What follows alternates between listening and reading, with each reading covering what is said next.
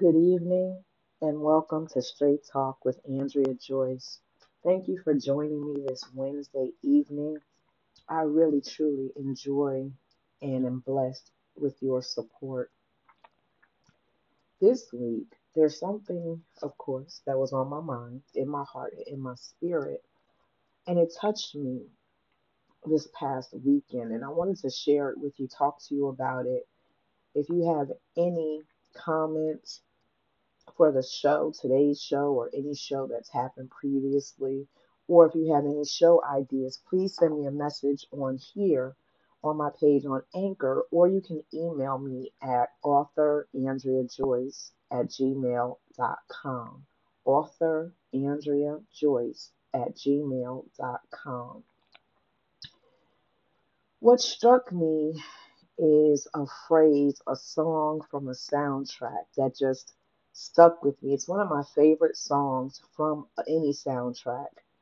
Uh, it's called What Would I Do If I Could Feel? It's from the Wiz soundtrack. The Wiz is one of my favorite movies.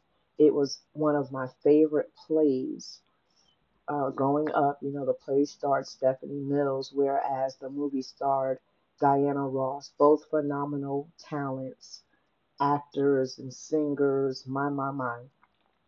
And so the movie is still in the top three of my favorite things to watch.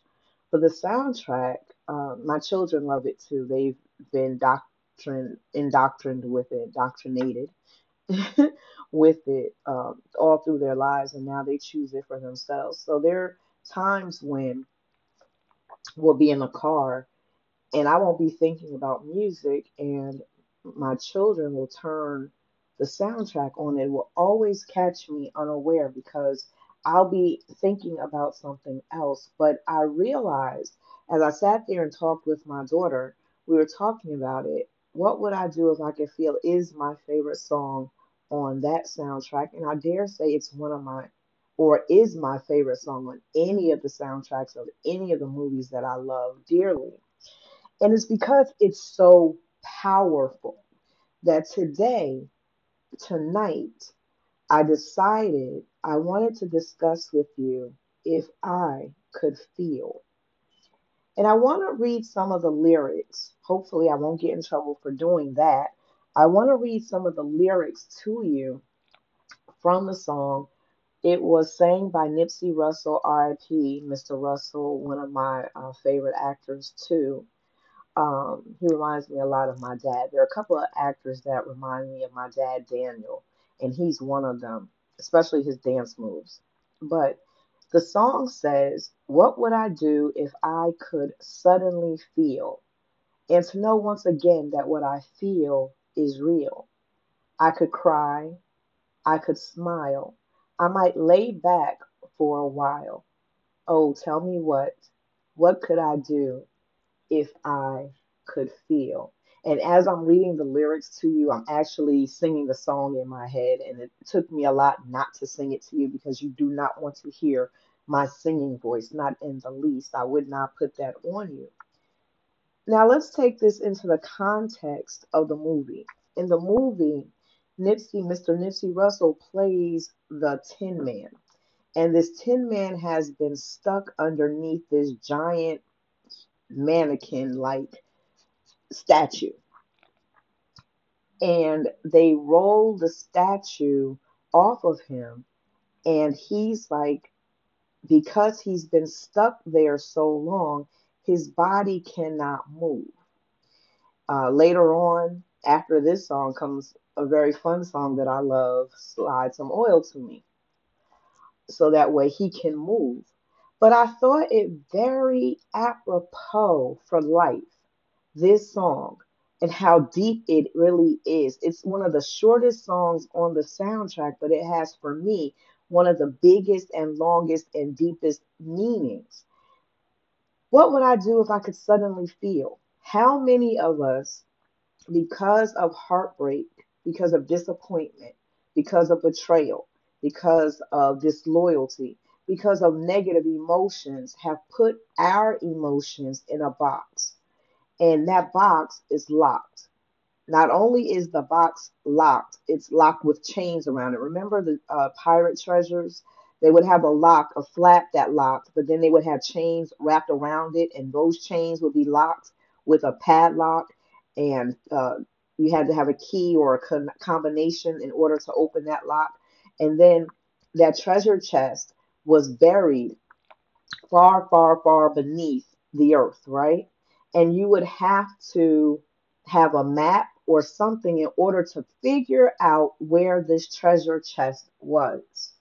Well, many of us have a treasure chest that holds our hearts, that holds our emotions. See what he was saying in the song? He could not feel, he had no emotions. He had been so caught up in life and things that happened, he had been trapped under a heavy weight. He no longer could feel. He didn't know what it was like to laugh or to cry or to care or have compassion or be concerned or to love. And how many of us can relate? We've buried our treasure, the treasure being our feelings and our emotions, our hearts. And where our hearts should be, there's an empty space. So when we meet people or when people come to us, they are met with a wall that they cannot penetrate.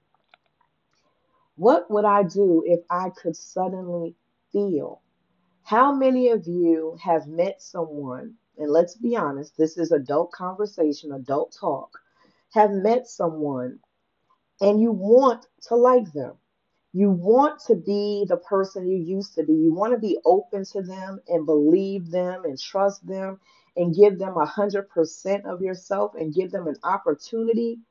But because of your past, because of pain, because of negative emotions, they get the wall that you have placed over yourself, over your heart, over your mind. So they can't get in and you really want to love this person, you really want to like this person, but you're kind of put off. You're kind of pushed away from them. You're you're kind of distant. And so they come. And how many of us say this to ourselves if I could feel? If I could get past this blase, nonchalant, laid back, non caring, I don't care anymore because I've been hurt too many times attitude. Well, the song goes on and it says, What would I do if I could reach inside of me and to know how it feels to say, I like what I see? I'd be more than glad to share all that I have inside of here and the songs of my heart might bring, you be more than glad to sing.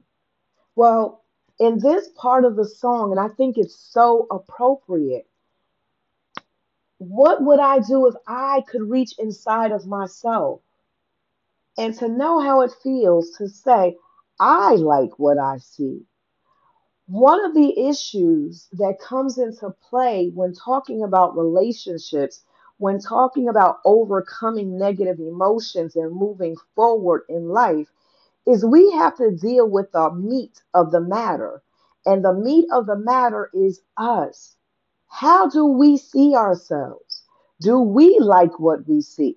How can we ask someone to like the best of us when we don't like us? We see the best of us as the worst of us, and we attract and draw in people who see it and use it to their advantage at times. But what would it be like if we could reach inside of ourselves and honestly like what we see? I wrote a book called 31 Ways to Self Care. In that book, tip two or chapter two, talks about looking inside yourself.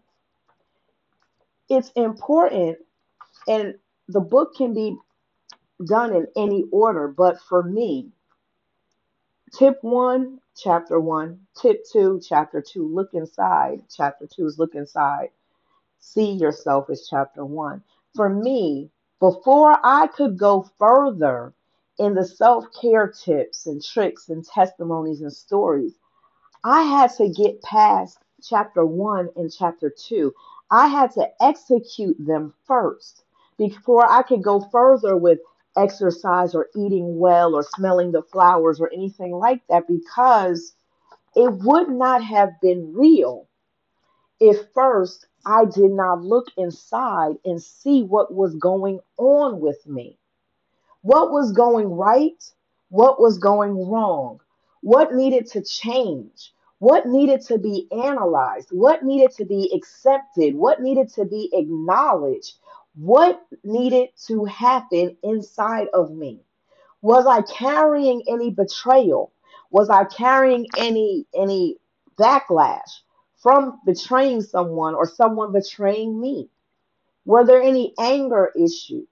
Were there any feelings of low self esteem and low self worth and no self love?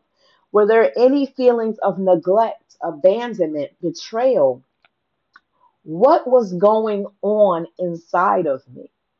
Not only the negative, but the positive. Did I like myself? Did I see areas of improvement? Did I see areas where I overcame some things? Did I see some successes and some victories within my emotions, with my internal self, with my natural self, with my spiritual self? Did I see those things that that I could salute myself for or say congratulations, you took one step forward. Congratulations, you you improved a little bit.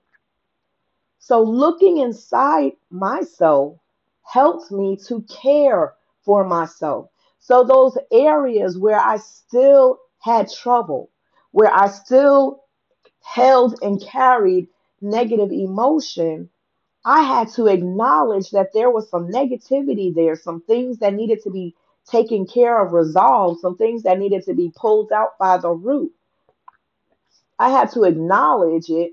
I had to accept who I was in this moment or in that moment. I wasn't Andrea of 2000. I wasn't Andrea of 1990. I wasn't Andrea of 1980, and that's as far as I'm going back. I was Andrea of 2020 because that's when I began writing. No, no, no, no. That's when I began self caring. The book did not come until 2021, this year, but I began self caring in 2020 when it really meant something, when it really, all the years I, you know, did hear things here or did things there. But in 2020, I was, um, I was detailed. I was really into I am going to love myself. I am going to care for myself. I am going to pick myself up out of the muck and mire. I am going to make some improvements. I'm going to make some changes. I'm going to celebrate myself. Just different things.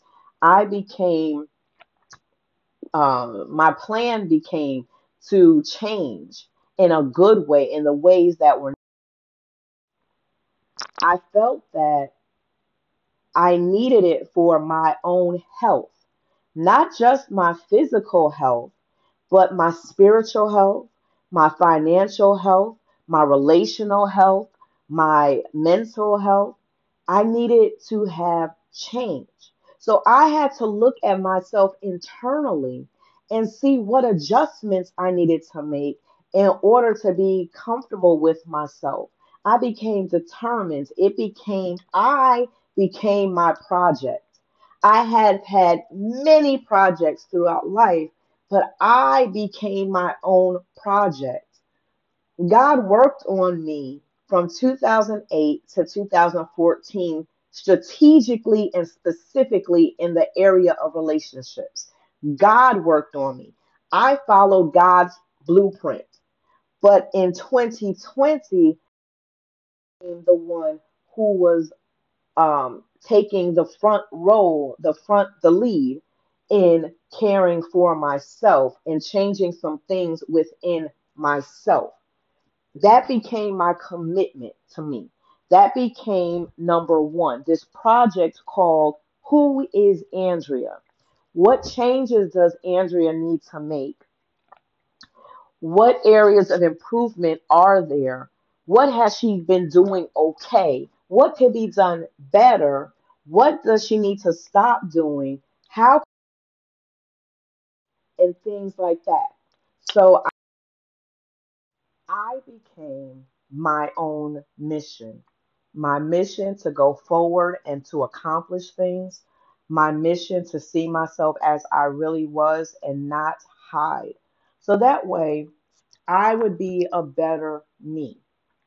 We're always talking about improving ourselves, and we think physically, we think health wise, we think financially, but emotionally, mentally, and spiritually, we need to be better as well. Our emotions are so important, and it's important to know where we stand, how we feel, what affects us, what changes have already taken place, what changes we may need to make, what things we may need to go back and um, figure out, uh, things we may need to release. All of that is important in caring for yourself.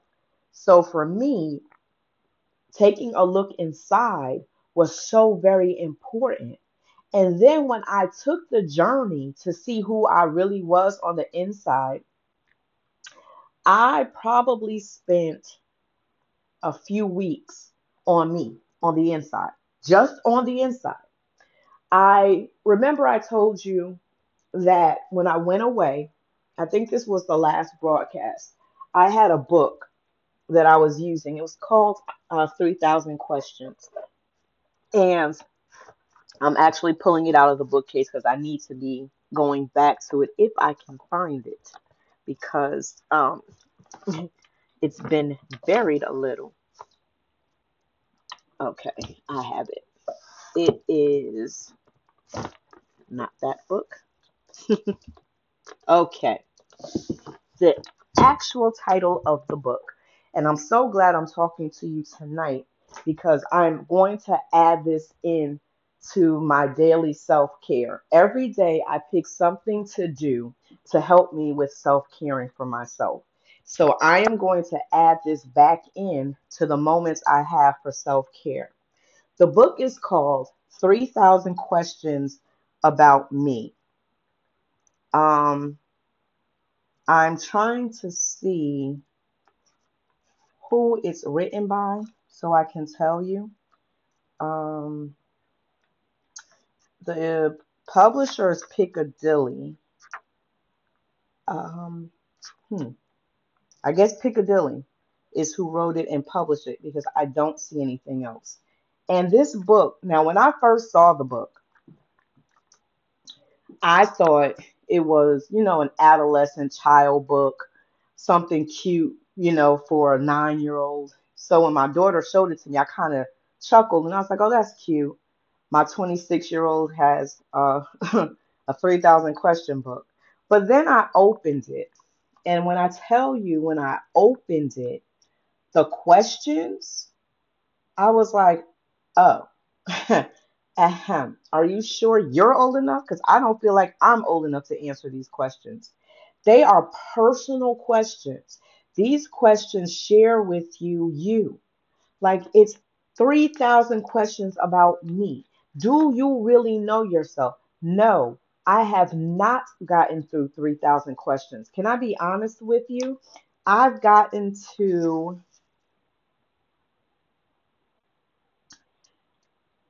hmm, question 31.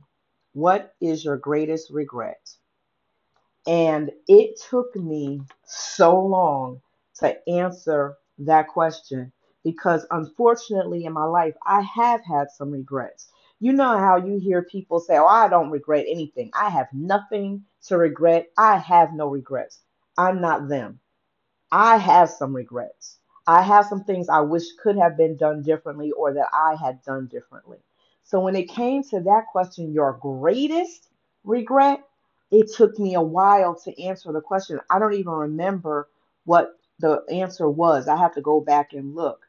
The reason why I stopped there is because number 32, I could not answer. And I don't even know if I'm ready right now to answer number 32. yes, I'm going in order. See, I was going to jump around, but I don't want to miss anything. So I said I'm going to do the questions in order. Number 32 says, How would you like to die? Eh, what? Who wants to talk about their mortality? And so it kind of, I kind of stopped there and I did not go back. But as I'm talking to you today, I'm picking the book back up. I'm grabbing my journal book that I have that goes with it, and I'm going to start answering questions. I would usually do three questions a day. It went to one question when the questions started getting deep. I shared this with a friend of mine, and I just screenshot. I took a picture of one of the questions, and she was like, You're blocked. she was like, I don't want to talk to you anymore. How could you do that to me? So I say this to you because in 30 questions, this book had me looking at myself as I was already looking at myself, trying to figure out some things. I used the Bible, I read some scriptures that really helped me to open up and be honest. Because here's the thing if you're going to do a journal, if you're going to do 31 ways to self care, if you're going to do 3,000 questions about me, if you're going to do anything that has to do with journaling, the first thing you have to be is honest. You have to be truthful. You have to tell the truth and be open because otherwise, what's the point of journaling? The reason behind journaling is to address what you're feeling to let out some information to to improve yourself to better yourself to encourage yourself to heal 31 ways to self-care was written because my whole goal was to help you heal so in order to help you heal i had to go through the process myself and i'm not talking about just the book i'm talking about everything in this book, the 31 ways that I chose or God helped me choose for this book, are things I've done to heal, to help myself, to set myself free from some emotions, some situations, some people. Can I be honest? And so when you have a journal or you're going through uh, self help or self care, when you're going through improvement, self improvement, you have to, number one, be honest. Otherwise, there's no point in doing it if you're just going to lie to yourself. We talked the other week about perception. Here is where there is no perception. This is truth 100%. If you stink, say you stink. This is not, I perceive that I might smell a little. No, I stink and leave it there and now fully go into it. I think because I was rude to this person, I wasn't talking about smelling bad, but you can go there too. I'm just telling you that in order for you to move forward, in order to let go of negative places, things, and people, and ourselves are included in that, you have to be open and honest. And so those questions really helped me jumpstart conversations with myself. Had I not had the book, I'm not sure I would have known where to start with the introspection of myself. I had a daily introspection of myself from, I want to say, March 2020, right when they told us about or, or we started learning about the pandemic till now. I still continue. I may not do all the steps. Like you see, I need to pull out my 31 ways to self care because there are some things I'm not self caring the way that I should be. So I'm going to go back to my tips and tricks. I wasn't doing the 3,000 questions, but I was doing something to help me see who I was on the inside and how I was feeling. I'm doing it daily now because I had stopped for a minute. How many of you, when you start feeling good, you stop taking the medicine? Well, that was me. I started feeling good about myself. I really loved myself. I was doing the darn thing. My energy was good. My vibe was popping. People were being attracted to me that had the same kind of vibe because you know what the vibes that you emit sends out responses to people, right? And they come to you based on those vibes you're putting out there. So that's why you notice when you're down, you attract people that you're like, uh, no, no, no, two broken people really don't need to be together. But it's a vibe that you're putting out. So my vibe was great, A plus. Oh yes, beautiful, wonderful. I'm on cloud nine. And I forgot that this is a constant work in progress. Do you know that you never stop working on yourself? Because every day you go through something, whether it's a traffic jam and you're angry and you say some choice words or do some sign language that's not appropriate, whether it's going to work at a job you don't want to be at, so you have this attitude before you even walk through the door, or if it's working for somebody who's disgruntled and cranky and grumpy and gets on your nerves, whether it's coming home and having to deal with children who have lost their minds or a spouse where you have to walk on eggshells, every day you deal with something no matter how minor or how major, but you deal with something. So every day you need to be working on yourself. Self care is not just 31 days, self care is not just 31 ways. If I truly were to do a self care book on everything on the planet, there would not be space, paper, time to do it. These are just some ways. I want you to get into the habit of doing things to care for yourself. And then I want you to incorporate other things. If you notice during the podcast, all of this has to do with self care. Everything we've talked about from week one to today and beyond will be about self care. And I'm going to go beyond 31 podcast messages. As a matter of fact, a lot of the messages haven't even been placed into a book that I've written yet. But there are different areas and different tips and different things that we can do to care for ourselves and to be better. And I want you to get that because when you purchase 31 Ways to Self Care, I don't want you to think there are 31 days in January, March, May, July, August, October, and December. So those are the only months that I'm going to self care because those are 31 ways.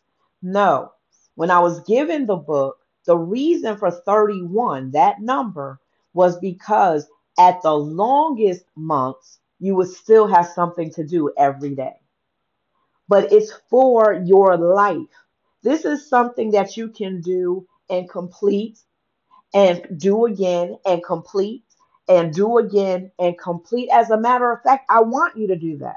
I want you to continue working in the journal, the 31 Ways to Self Care. And I want you to go back to it to see if your answers and your condition, the way you're thinking, is the same as it was six months ago, a year ago, five years before. I want to see if you have the same mindset. You should be changed. If you're really working self care, if you're really working the journal, if you're really working self improvement and bettering yourself, you should not be the same person. You should be better. But the choice is yours. You have to really look inside yourself and see what it is that needs the improvement. If you think you are perfect as you are, I'm sorry, ma'am. I'm sorry, sir. That is not a true story. There is no perfect person. What may be up today may be down today. It used to be tomorrow, but things happen so quickly and swiftly now that your mindset could be one way at one o'clock and a different way at 1.30. Case in point, today I felt great. It was a beautiful day. It was wonderful. lovely. And then out of nowhere, I got sick. I wasn't feeling well. I was sluggish. I was tired. I felt exhausted. And I'm like, wait, but I started this day so lovely, so great, so wonderful. What? But that's how swiftly something can change. And just because I felt sluggish and exhausted physically doesn't mean that it was caused by something physical. It could have been something mental, something emotional, something psychological, something spiritual, something financial, something relational, and it came out in my physical form. Stress is one of the biggest keys that can change how you feel, how you react, how you act, how you move forward. Stress can cause you to have a headache where there should be no headache.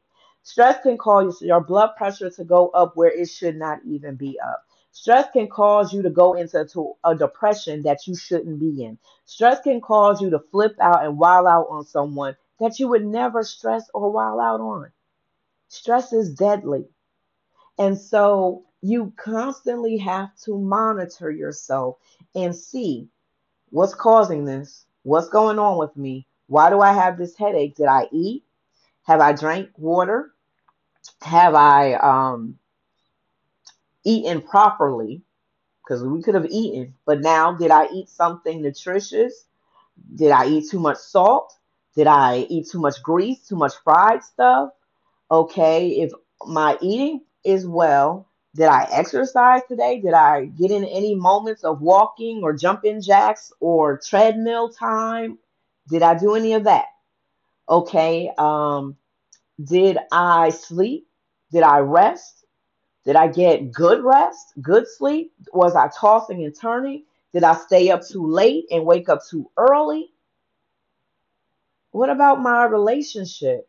Is there any stress there? Is there anything negative happening? Is there a conversation I need to have that I'm dreading having? Is there a person who's attached to me that needs to no longer be attached to me? And I don't mean just your dating relationships. I'm talking about friendships, family, any relationship, business associations, all of it. Am I spiritually okay? Have I meditated any? Have I spent any alone time, still time? Have I um, done any of the routines that have helped my boost my spirit up? And this is what you look at because anything being out of line and out of alignment can cause your headache, can cause your knee pain, can cause your neck ache, can cause your shoulder pain, anything. So you want to take stock and see what's going on with you so you have some answers. No, you should not self diagnose, okay? I have to say that because I am one who the uh, computer is my best friend um, and will self diagnose. There are times you need to go to the doctor and get a checkup so they can see if all systems are go with you, to see if there's nothing hidden, nothing that needs to be addressed. You should want to do preventive medicine instead of reactive medicine. Going to the doctor allows you to see things that may be beginning to bother you, that may be a cause of concern later on, but because you've gone early enough, they can catch it. It's better than not going to the doctor until something is wrong and now is reactive. They have to try to stop what could have been prevented had you gone to the doctor earlier. That's for somebody. That was not our conversation for today. Looking inside yourself. Okay, he goes on. And if tears should fall from my eyes, just think of the wounds they can mend. I need to stop right there. One of my favorite lines is coming next, the next two lines. But this, I need to stop. A lot of us have stopped crying.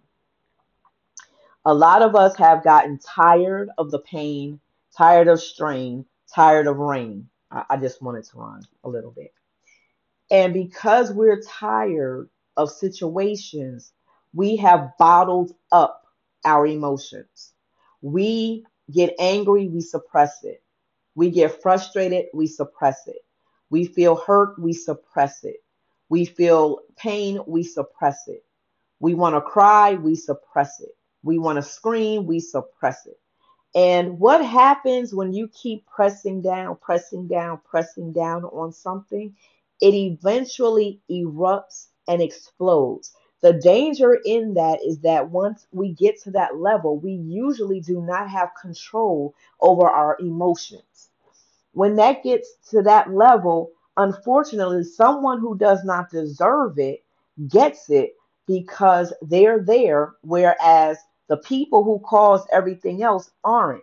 So, you know, you might be mad, give you an example, at Fred because Fred is very rude. Fred talks, and when he speaks, he's very disrespectful. But instead of you addressing that with Fred, you let it go, but it frustrates you. And so now the next thing you run into Lance. Lance is one who always asks you for something. Lance wants to borrow everything instead of uh, buying it. That frustrates you, but you let it slide. Now you run into Joe. Joe wants you to do everything for him. He can't do anything for himself, and you are already busy. He doesn't respect your time, but you allow it and you continue. Now you run into Mark. And Mark is lazy. He's on your job, and the supervisor has given you a project to do with him. You know that you will be doing all the work because Mark is lazy. Mark will not do anything. Okay, and finally, you run into Tony. Tony is very arrogant.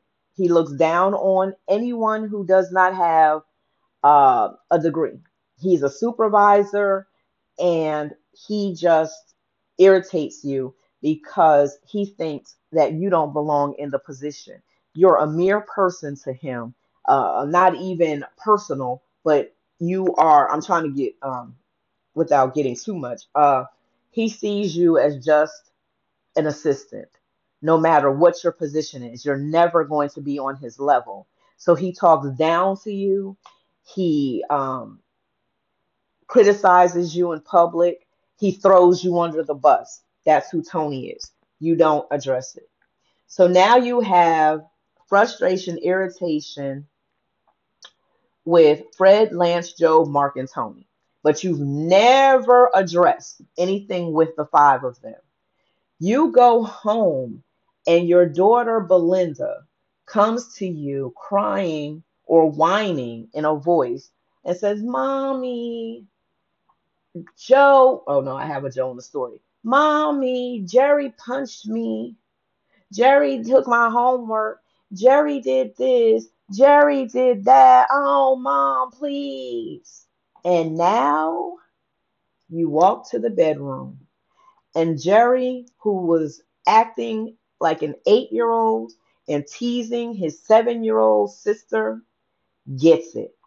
You go off you just let loose.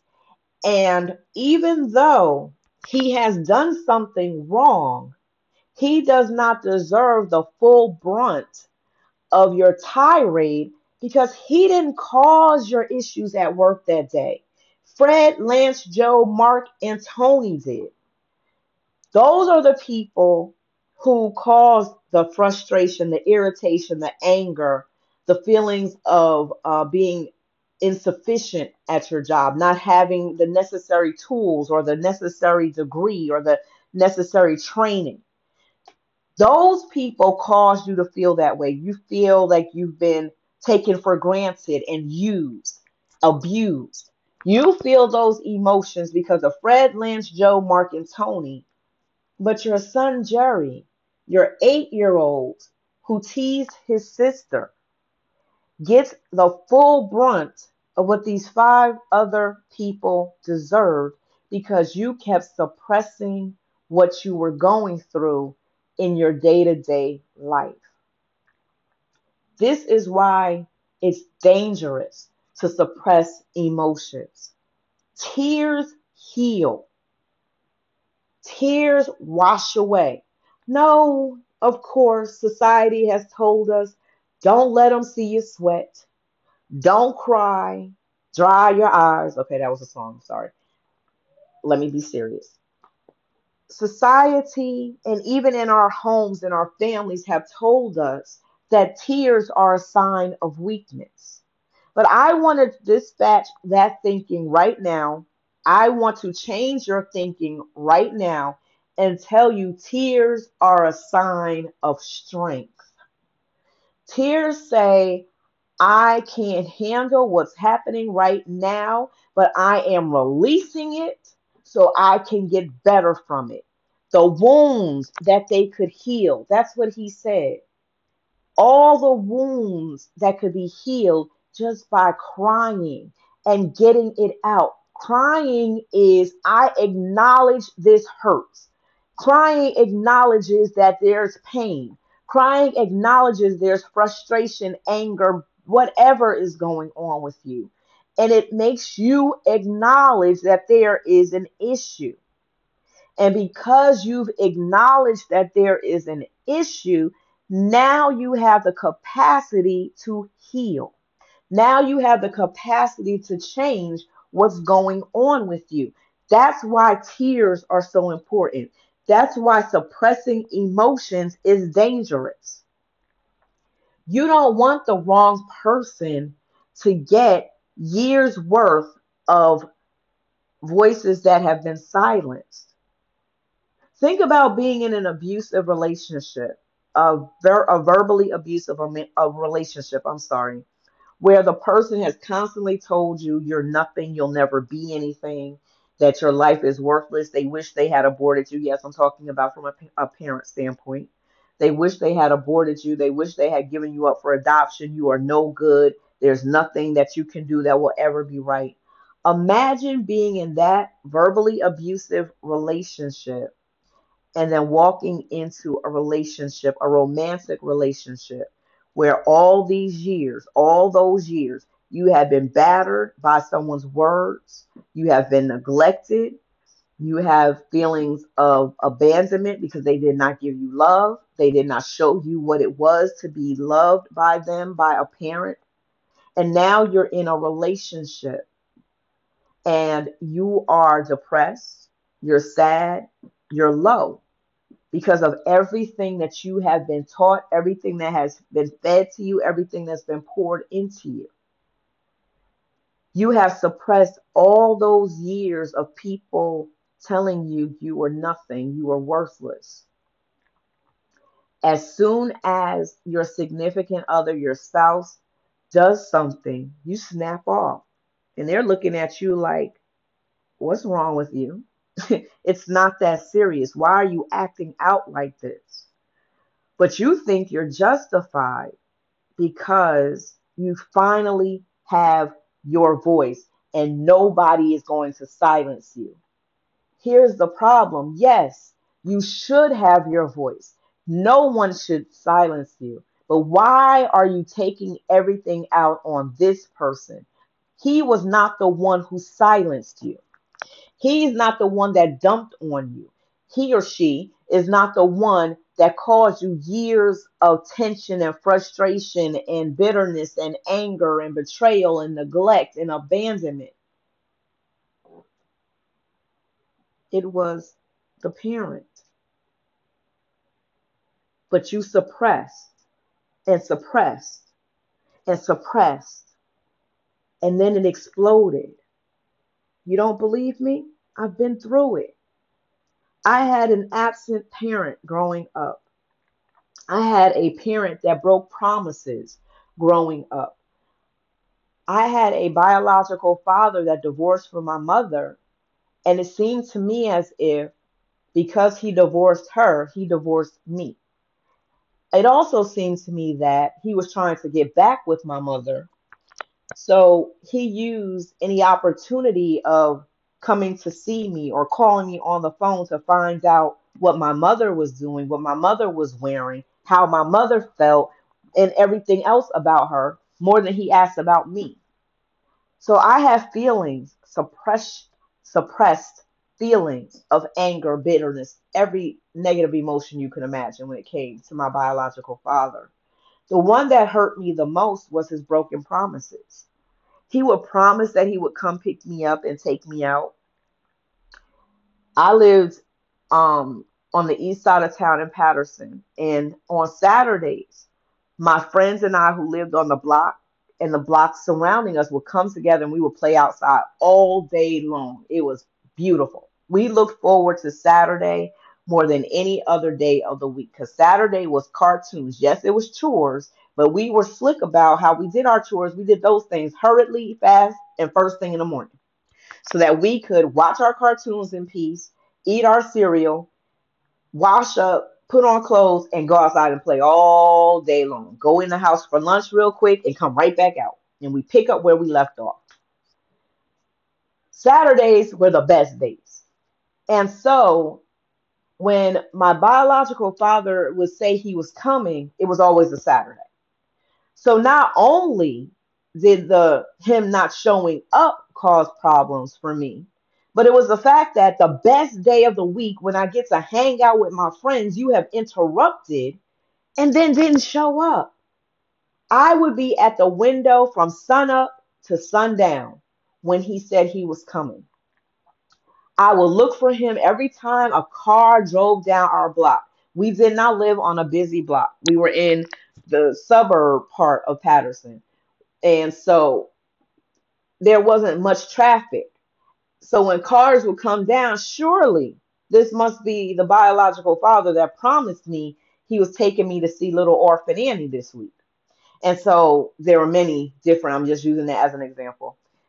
And so I'm waiting and I'm watching and I'm looking and I'm searching and I'm waiting and I'm watching and I'm looking and my and I'm searching and I'm in the window. I don't even go sit in the chair. I don't go look at cartoons. I don't go look at uh, Soul Train. I don't look at any of the karate shows that used to come on Saturday, which I love too. I didn't look at any of that.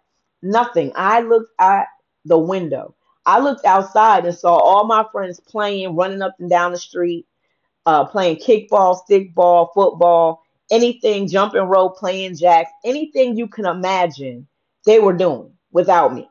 I'm sitting there in my cute little outfit, hands being uh, hands holding up my head, looking out the window, waiting for the car to come. That's going to take me to my day of pleasure and fun with my biological father. Sometimes, the majority of the times, it did not happen. I would fall asleep at the window. Okay, so in our house, we had a radiator, and the radiator had a radiator cover so you could actually sit on it, lay on it. It was that thick, that wide. And so I would lean on it. I would fall asleep waiting for this car to come that held my father, that was going to take me on this fun adventure that I told all my friends about because they knew, oh, her father's coming. She might be going shopping. She's going to get the new kicks that are coming out, those new sneakers, you know, because that's what he would do or the new jeans or the new something. When we went out, I was going to get something new. I found out later it was kind of a little bribery, but we, we won't go into that right now. And so my mom will wake me up. It would be dark outside. It'd be like nine o'clock at night, eight o'clock at night. And she was like, come on, go take your um, bath and go to bed. And it wouldn't happen just one time. It was consistent and it was constant. And here's the thing I would be angry, but I wouldn't say anything. He would call on the phone maybe a couple of days later. It wouldn't even be the same day. No, it would not be the same day. It'd be a couple of days later. He would call, he would apologize, and promise me another trip. And because I wanted to see my father, I will believe that promise. And he will break it again. He will break it again. He will break it again on the fifth, sixth, seventh time, he might that might be the time he showed up. And when he showed up, he came carrying gifts and money and and and, and clothes. It was kind of to me, as I got older, when I was younger, I would just take it and be like, okay. But as I got older and started looking at it, it kind of to me was like, in order for her not to be angry, let me pay her off, kind of thing. but we'll get into that another time. So, anyway, this happened consistently from the time my parents divorced. And I want to say they divorced when I was four or five. I'm not sure. I was little. Till I stopped dealing with him at the age of 16. That's a long time to go through that one emotion of you breaking your promises and me being angry because you broke your promises. There were other things that were going on, but I just want to address this one thing because it became key in later life. So at 16, I stopped dealing with him. I, I stopped talking to him. I stopped communicating. I was done. Let us fast forward to me being in my early to mid 20s. I was dating. I was separated, divorced, and now I was dating. And the person I was dating was unavailable commitment wise. We'll talk about that. That's going to be another episode. But he did to me the very thing that my biological father did to me. He would make plans with me and then cancel them. Sometimes he would call ahead so that I could be prepared that it wasn't going to happen. Sometimes he waited till the last minute to call, and one or two times he didn't call until the next day. And can I tell you what happened each and every time he did it? I spazzed out. I snapped out. I got physically violent, not to him, but I would throw things, break things, punch things. I got so angry. I cussed him out from here to Toledo and back. I called him every name under the sun but a child of God. Yeah, this was my BC days.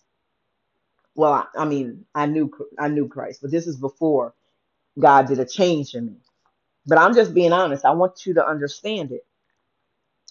I got so irrational and so irate. He would say, I don't understand why you're so angry. Well, of course, he wouldn't understand why I was so angry because he didn't understand I had daddy issues. He saw the dad that raised me in my life, and like most people, he assumed that was my natural father. Now, he's the dad that raised me, he's who I call daddy. That's my daddy. However, I was still the little girl hurting from the neglect, the abandonment, the rejection of my natural father. So when he did that one thing, breaking a promise, breaking a date, uh, being late, because he did that too, he would be late. Any of that, I would be in a tizzy. I would flip out. And guess what? He was wrong. Absolutely was. When you make plans with someone, you're supposed to stick with them unless it's a huge emergency. And if it is an emergency, give the person enough time to prepare for that emergency. And never, ever stand anyone up. Have the grace to at least call and cancel. So he was wrong. However, the way I reacted to him was way above and way beyond what he deserved to have. But because I was so hurt as a child by these actions of my biological father, I took it out on him. Because I didn't say it to my biological father, because I had suppressed it from five or six all the way up to 16, because I had those emotions that never were addressed, now I was taking it out in my dating relationship.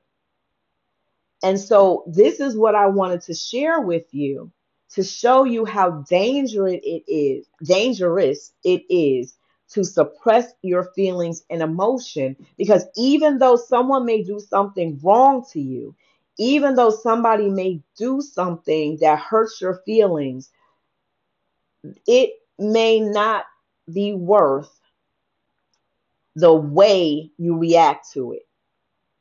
You may go all out and get them told and give them a piece of your mind when in actuality, a calm conversation, you addressing it, it wouldn't happen again.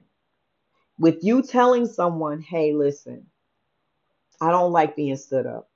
Can we agree that you will at least give me a phone call if you have to cancel?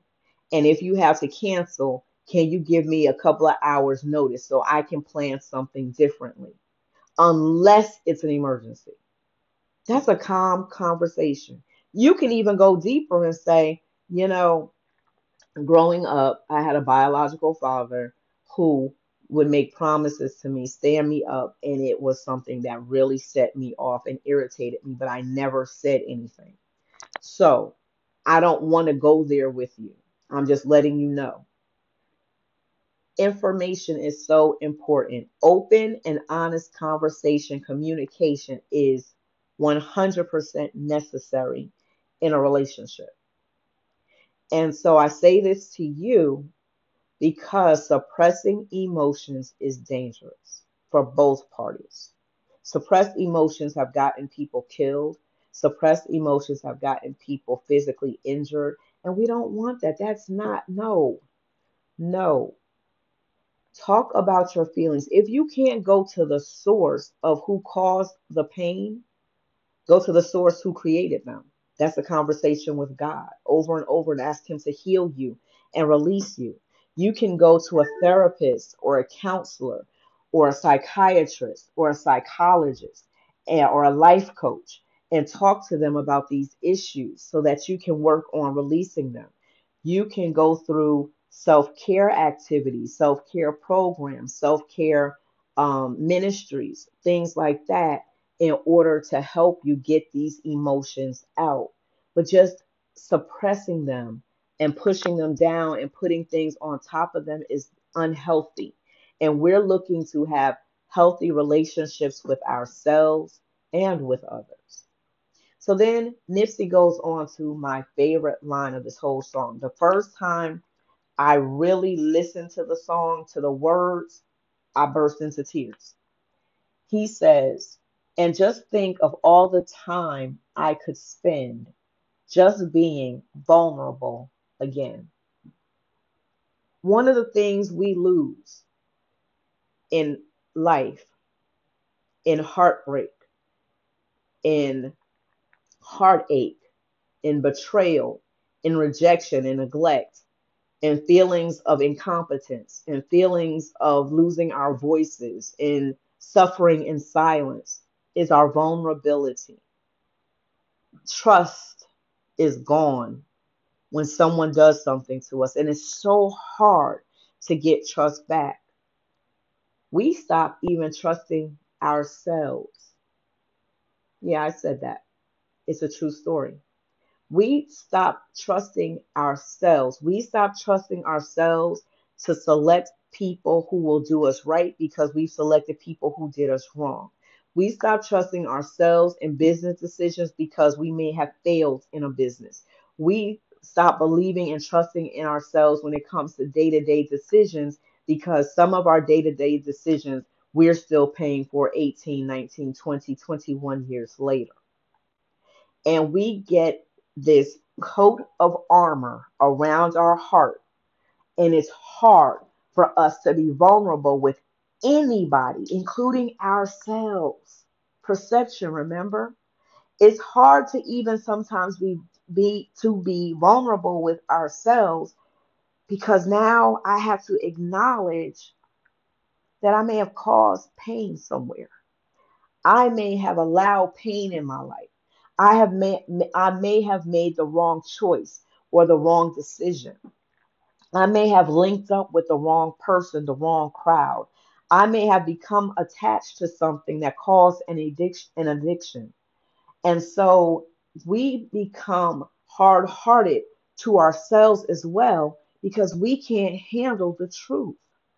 We don't trust ourselves. We beat ourselves down. We are our worst critics.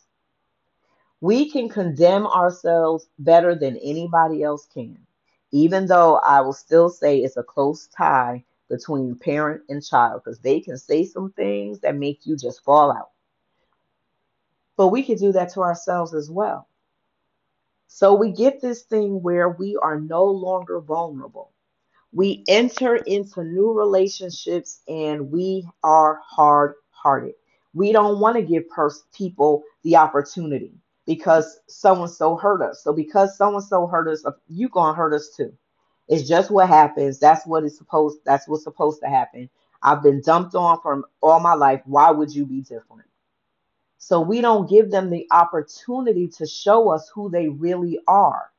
You know how uh, Maya Maya Angelou said, "When a person shows you who they are, believe them."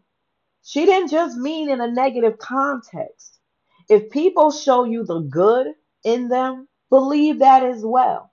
We're so quick to talk about the bad areas, the bad things, the bad choices, the bad things they do. But there are people who have good hearts and good sides, and they only change because of the way we treat or mistreat them or the way life hurts them. But give people an opportunity to show you, good or bad, who they are and be willing to be vulnerable. Be willing to be open to a chance for people to be in your life. It's so important for you to open up yourself and to open up your heart. It is. I want to tell you right now um, what the definition of being vulnerable is. Vulnerable is the ability to be susceptible to physical or emotional attack or harm. A person being in need of special care, support, or protection because of age, disability, or risk of abuse or neglect. Being liable to higher penalty. Okay, that's business. I want to keep it personal. Being vulnerable, Andrea's definition, is giving someone the opportunity to hurt you, but taking the chance anyway. You're holding out your hand with your heart in it and trusting them to take good care of it. It's saying, I believe that you will love me. I believe you will have compassion for me. I believe you'll be concerned for me. And I believe you'll treat me right. I believe. And I'm giving you the open opportunity to do it. Even knowing in the back of my mind, you could hurt me, I'm still going to take a chance to fully, even at the risk of having my heart stomped on, give you a chance. That's being vulnerable. That's in a dating relationship. You can be vulnerable on your job. You can be vulnerable at the church. You can be vulnerable in school. You can be vulnerable in your family. And it's saying the same thing. There's a possibility that you may hurt me, but I'm going to trust that you won't and give you the opportunity to be a part of my life, even after I've been through pain with someone else, even after I've been attacked or I feel some sort of damage.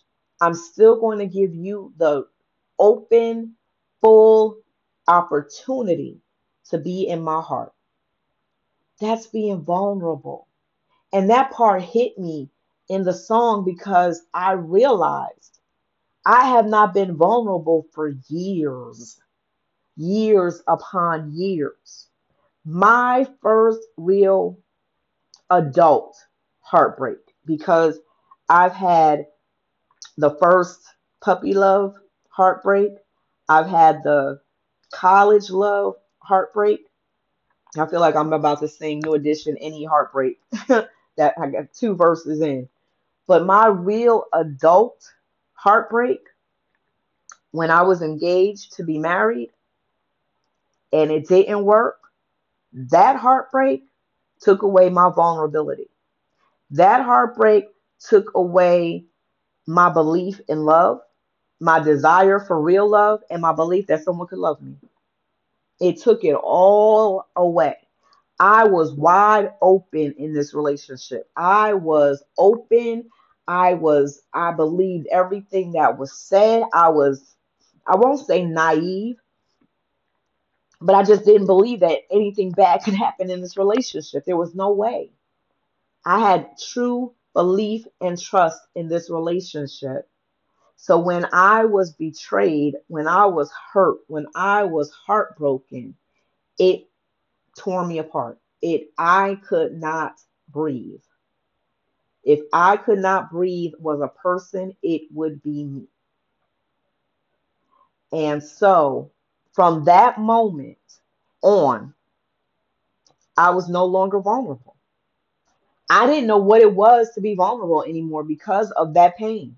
I open a heart for what? Let down my guard. Why? I didn't even address it because my heart was like, bruh, I walked away. I'm down the street. You remember how we used to see people who would um, jump the trains and they would have the stick or they would run away from home, the stick with the uh, bandana wrapped around it with all their earthly goods. And that was my heart. It was walking down. It was gone. It was like, nah, I'm good on that. Not, I, I don't ever want to feel that pain again. And I was not vulnerable. And it wasn't until this year where I had a conversation with my sister that I realized I haven't been vulnerable. I sleep with one eye open, meaning every relationship I go in, I'm looking at you like, yeah, okay, mm-hmm, sure, uh huh. And I'm not giving you the best of me because the best of me is walking down the road with a stick with a bandana tied around it. My heart is out. My heart is like, I'm not, I, I don't want to feel that again. And I've been hurt, but it's never devastated me the way that relationship that nobody got the opportunity to get there. Nobody. And so when I addressed it with my sister and talked about it, I said, I don't even know how to let my guard down. What do you say? Guard down? And I had to go through with her how to be vulnerable. It's the actual acceptance that I'm going to love you fully with everything I have, even knowing you have the power to hurt me. That's not an easy thing to do, but it's necessary. And I guess we'll talk about that another time because I don't know how. Um, we yeah we need to discuss that because I, I need to share some information and some thought thoughts with you about being vulnerable. But when he said that, I boo-hoo cried because I remembered vulnerability. I remembered even not just relationships, but friendships, vulnerability in family, vulnerability on the job. I remember every time that my heart would close and say, That's it. I remember my firsts, my first majors, you know what I mean? And so I didn't give people the opportunity to hurt me again. I got to a place where I did the hurting, where I shut people down, where I didn't care about people, where I could care less. But God continued. I would feel my heart. I would be watching a commercial, and it wasn't even a Christmas commercial because you know how those Kodak commercials used to be. And then it was the grocery store. I can't remember if it was Kroger or Publix. And then it was the coffee commercial where they would have over the holidays and you would just be boo-hooing because the soldier came home to the family or the, the, the mom got the gift and then the gift was like a picture of her love that passed away, you know, all that stuff. So I'm not talking about that. It was like during the year, not a holiday. And the commercials would come on with abused animals, with um I can't think of the children who were suffering. I cannot think of what it was. All these things would be happening. And I would be sitting there boohoo crying. And I'm like, uh, Lord, um, what is this? I have watched these things and I never boohoo cried, but I felt him changing my heart. I felt him softening it. I felt it. And I was like, oh, um, I don't know, Lord. I, I don't recall praying for a softening heart. But in order to serve his people, in order to lead his people, In order to give a word to his people, I had to have a softened heart. I had to be vulnerable. I had to be willing to share some things that I only shared on the surface. I had to go deep with some things. And in order for me to go deep, I had to feel for them. I had to feel I could trust them. I had to feel that I can speak to you all with my hurts and my pains and my falls and my failures and not worry about judgment and not worry about naysayers or people laughing at me or gossip or ridicule me or ridiculing me. I couldn't worry about those things. But in order for that to happen, I had to have a vulnerable heart. So, in order for my heart to be vulnerable, God had to soften it. And that process was a doozy. I was crying every five seconds, and still, God is continuing to soften my heart because there'll be moments where I just want to lay out and cry. And I'm like, Lord, what's wrong? Why am I feeling these things? Who am I pulling on? Whose spirit am I feeling? Do I need to go into prayer? Do I need to lay prostrate? Do I what what? God working on me because my guard has to be let down. I can't say I love people, but I got a 10 foot, 20 foot, 60 foot pole between me and them emotionally. And so that hit me. If I could feel, what would you do if you could feel honestly? If you could see inside yourself and like what you see?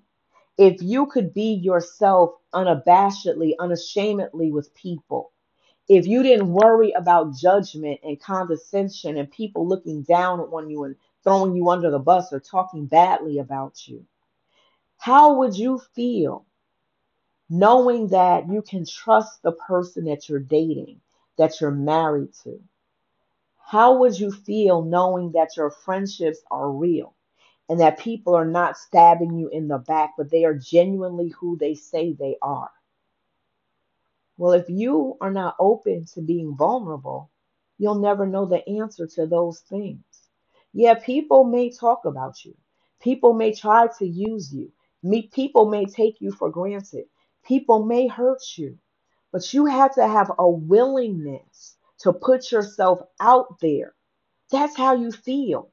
You can't feel sitting behind the batter's um, plate in the uh, batter's box, in the box, the bullpen. Thank you, Holy Spirit. In the bullpen. You don't know what it's like playing the game, just sitting there watching. You've got to participate in your life. You've got to participate with your feelings. Yeah, there's a chance, 50% chance that they could hurt you. But there's also a 50% chance that they won't. And they'll love you the way you've always desired. But what was it that the Bible said? To be a friend, you must show yourself as a friend. To be friendly, you must show yourself friendly. Something like that. To be a friend, you must, to have a friend, you must be a friend. To love or to be loved, you must first love. They have to see your vulnerability, and that'll allow them to be vulnerable. And just because someone is honest about everything doesn't make that a vulnerability. It is a willingness to be hurt, to be attacked, to be humiliated, to be used, to be abused. It's a willingness that says, I'm letting my guard down. I present to you my heart. Take good care. And I'll do the same with your heart. Whether we're in a romantic relationship, whether we're in a friendship, whether we're family members, whether we're co workers, whether I'm your employer and you're my employee, whether I'm your church leader, whether I'm your um, community advocate, no matter what area we link in, being vulnerable is important to give and to receive. If I could feel. Thank you so much for tuning in to Straight Talk with Andrea Joyce tonight. I appreciate you sharing some moments with me and walking down memories lane with me. If you have not purchased 31 Ways to Self Care, it is available on Amazon and an ebook on Kindle. You can also get it from my website, if you order it from my website, I'll autograph it and give us and write a personal message for you.